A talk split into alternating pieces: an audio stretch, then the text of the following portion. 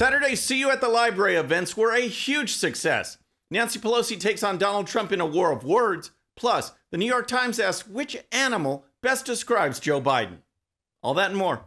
I'm Bobby Eberle. This is a 13 minute news hour. And God bless the United States of America.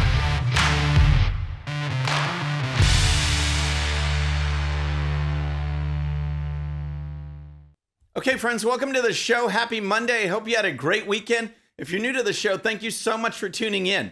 We're going to start with Kirk Cameron, Brave Books, and the See You at the Library events that occurred this past Saturday at over 250 libraries in 45 states. What started out as a simple effort by Cameron to read a book at a library has become a national movement. As you know, the left is focused on indoctrinating children into Marxist ideology.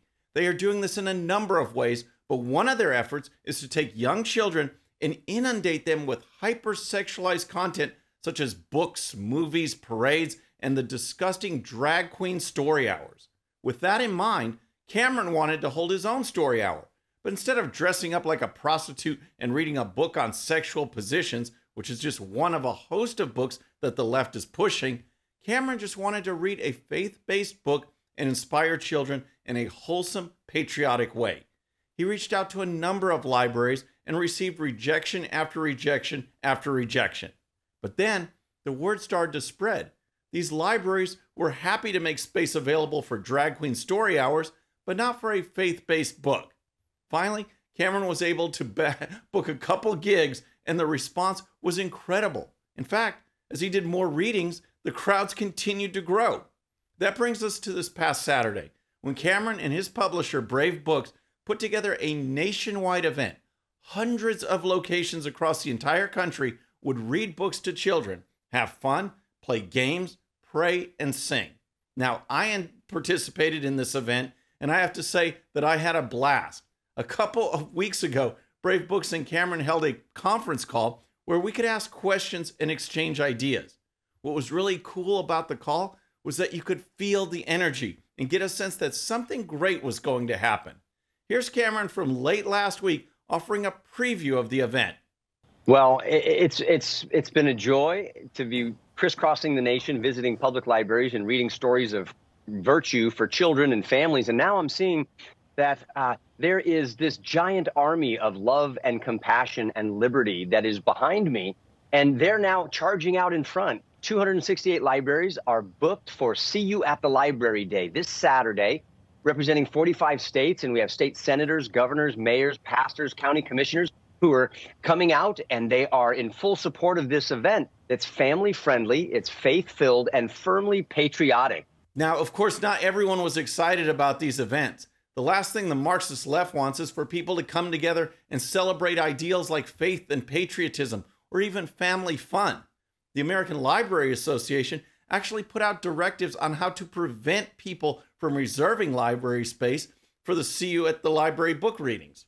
That's right, this association actively supports drag queen story hours, but tried to pre- prevent faith and patriotism from being shared with kids. So the ALA is an organization that receives grants from the federal government. They receive other monies as well, but taxpayer dollars are given to them and and that's to be used to encourage people to come to libraries.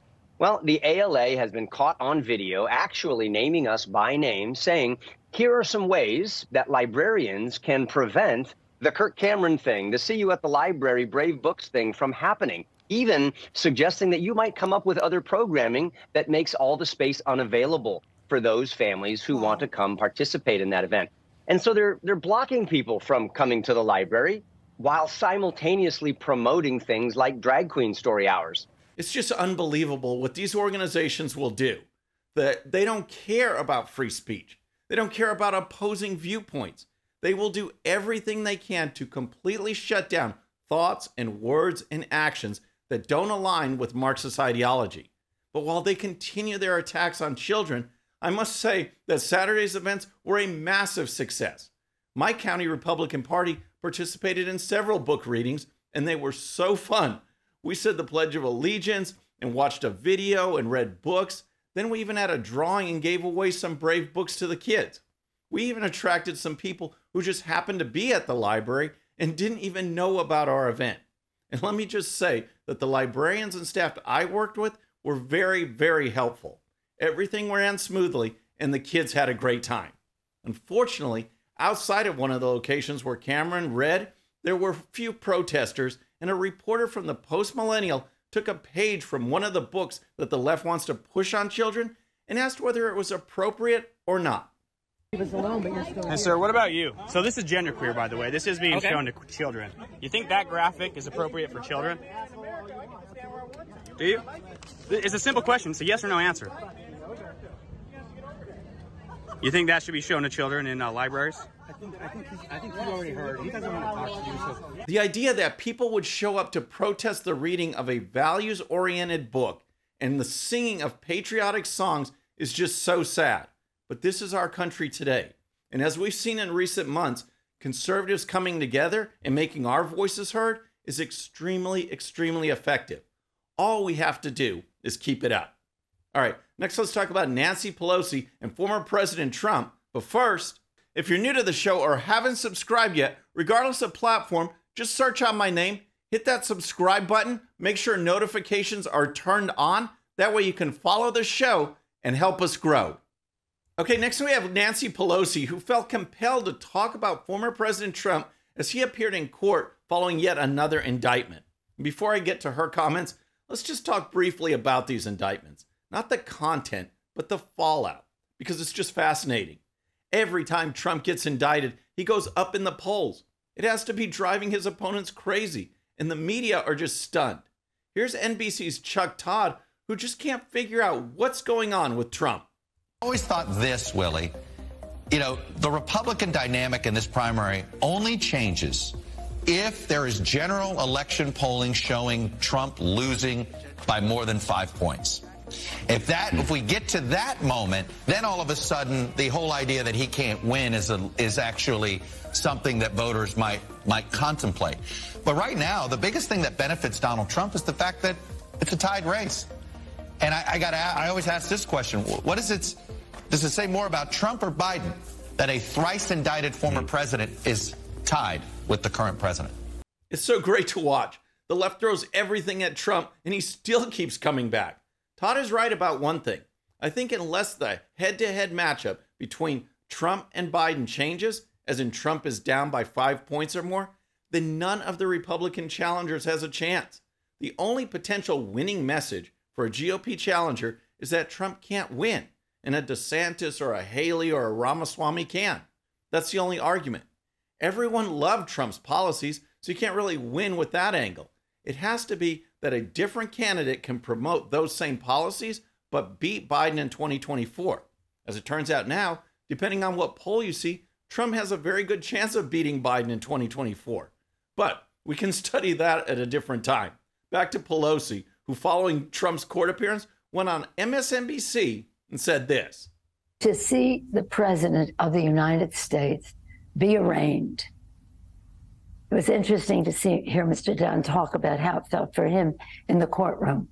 When I w- I wasn't in the courtroom, of course, but when I saw his coming out of his car and this or that, I saw a scared puppy. He looked very, very, very um, concerned about the fate Uh oh. A scared puppy? Are you kidding me?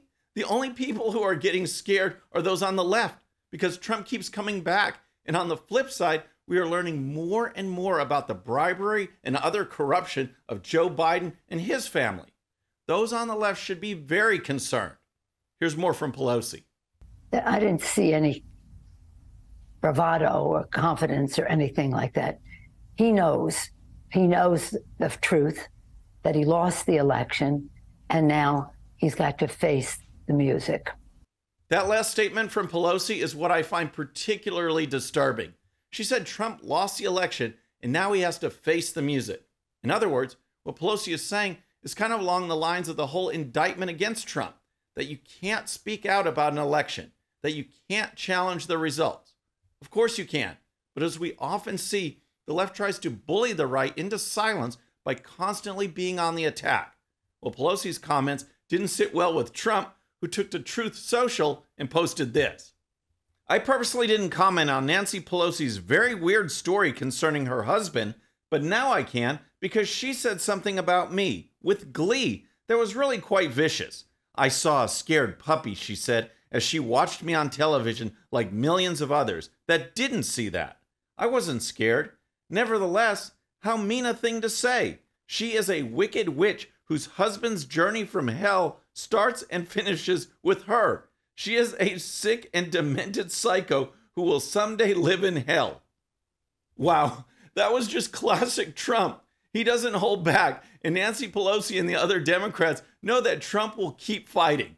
That's one of the main reasons people support him so much, because he takes the fight back to the media and the Democrats when others just run and hide. Okay, next, since I'll be out for the rest of the week, let's bring a little bit of Friday into our Monday show. We've had leftists protesting children's book readings, the media stunned at Trump's popularity, and Nancy Pelosi speaking nonsense. We need to ask them do you have a relaxed brain? I got what you call, like, I don't know, a relaxed brain. So, first on Relaxed Brain, we have the New York Times, which for some reason decided to do a story in which people were asked which animal best describes Joe Biden. No Republicans were involved in the Q&A. Instead, it was 5 Democrats and 6 independents. But even without any GOP input, the results were not good. Two came back with dinosaur. One independent said that a turtle came to mind when thinking about Joe Biden. Two other Democrats described Biden as a snail and a sloth. One Democrat thought of a hippo, and another independent said goldfish because Biden doesn't have the attention span to focus on anything. Hey, New York Times, great idea for a story.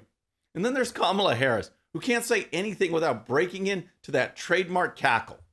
All that, ladies and gentlemen, and everyone else, that is called Bidenomics. that is called Bidenomics, and we are very proud of Bidenomics. I could do a whole show with Harris videos from just this past week, but I want to leave you with another sign that the world is coming to an end.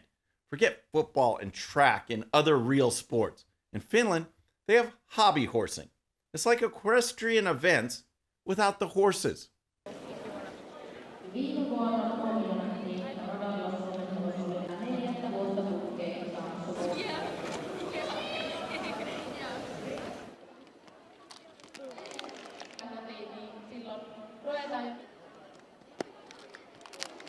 Yep, it's called hobby horsing. And to me, it's just the perfect leftist sport.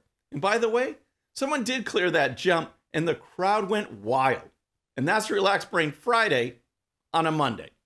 Friends, that's our show for today. I hope you enjoyed it. Remember, today's show's one sheet is available to Patreon supporters using the link in the description. The one sheet gives you the links to all the videos and stories used on today's show so you can dive even deeper into each issue. And with that, our next show will be Monday evening at the usual time. Until then, I'm Bobby Eberle. This is a 13 minute news hour.